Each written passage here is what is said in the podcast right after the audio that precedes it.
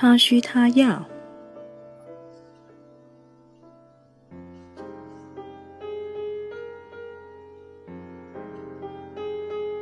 十二，他需要他以夫为荣，仰慕之情。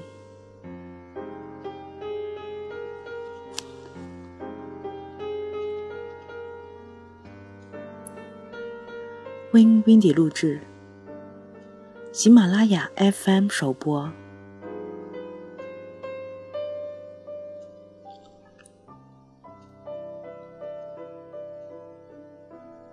第二步，做个交易。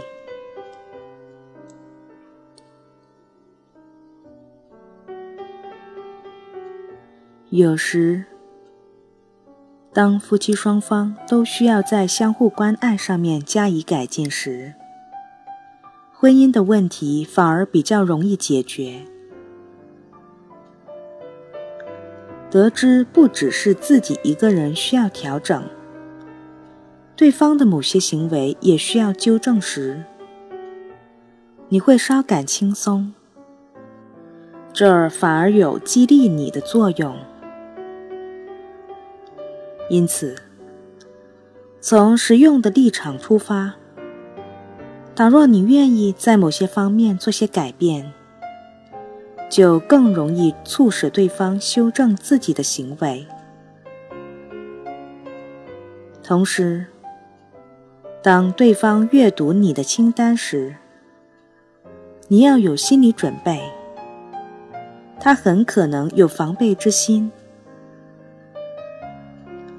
凭借耐心与温柔，你可以向愿意取悦你的男人证明，他一定能办到。他所恐惧的事，根本就是子虚乌有。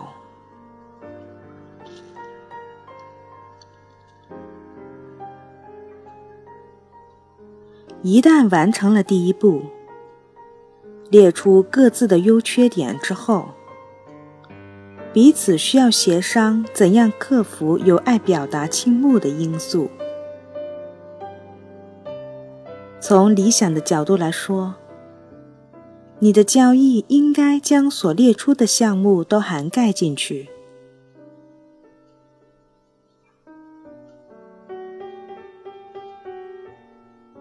几年前。本和夏洛特来找我咨询，我帮他们列出了几张这样的清单，很快使他们的婚姻问题凸显出来。夏洛特交给我一份二十四页的清单，上面密密麻麻地写着丈夫的哪些行为破坏了她对他的敬重。本的清单上只有一条：夏洛特对他不够敬重。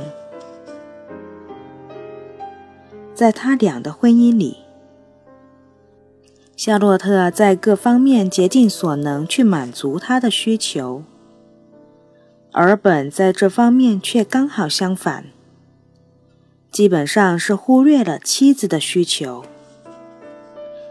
由此，夏洛特。自然也就不可能对他生出仰慕之情。这样的情况对我相当不利，因为我实在找不出有什么可以交换的条件。最后，我只好跟本说：如果他再不做些改变，可能就会失去妻子。本这才慌了，赶忙调整自己的行为。一年之内，他一次一项针对他的抱怨来改进，直到他满意为止。一旦他成功的满足他的需求，他自然而然的就会心生敬慕之情。最后，他对我说：“妻子已经深深以他为荣。”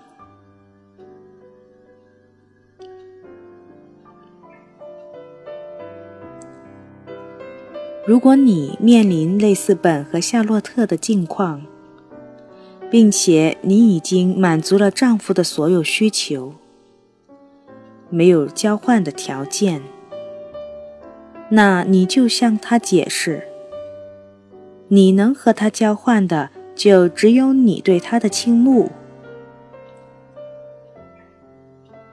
倘若丈夫愿意就这一点和你共同努力的话，你可能就得借助专业人士的帮助，让他踏出第一步。